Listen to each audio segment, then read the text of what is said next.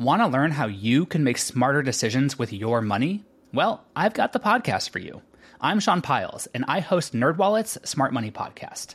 Our show features our team of nerds, personal finance experts in credit cards, banking, investing, and more. And they'll help you make the most of your money while cutting through the clutter and misinformation in today's world of personal finance. You'll get clarity on strategies to help you build your wealth, invest wisely, shop for financial products, and plan for major life events. Listen to NerdWallet's Smart Money Podcast wherever you get your podcasts. Hello, I'm your host Elise, and welcome to This Day in History. It's August thirtieth, and relations between Washington, D C and Moscow feel fraught today, just as they did back on this day in nineteen sixty-three. When a hotline was installed to facilitate quick communication between President John F. Kennedy and Soviet Premier Nikita Khrushchev.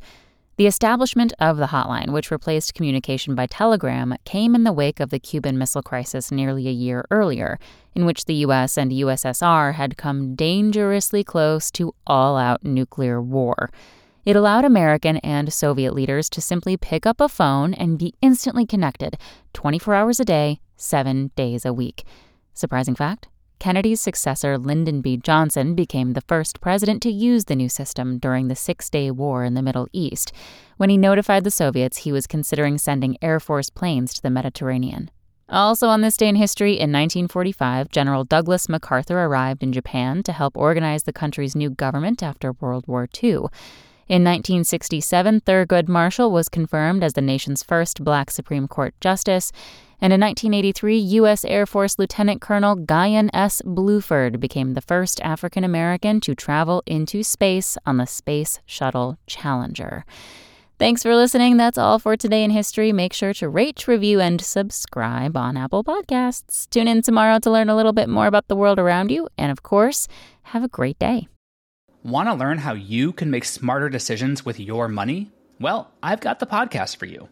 I'm Sean Piles, and I host NerdWallet's Smart Money Podcast.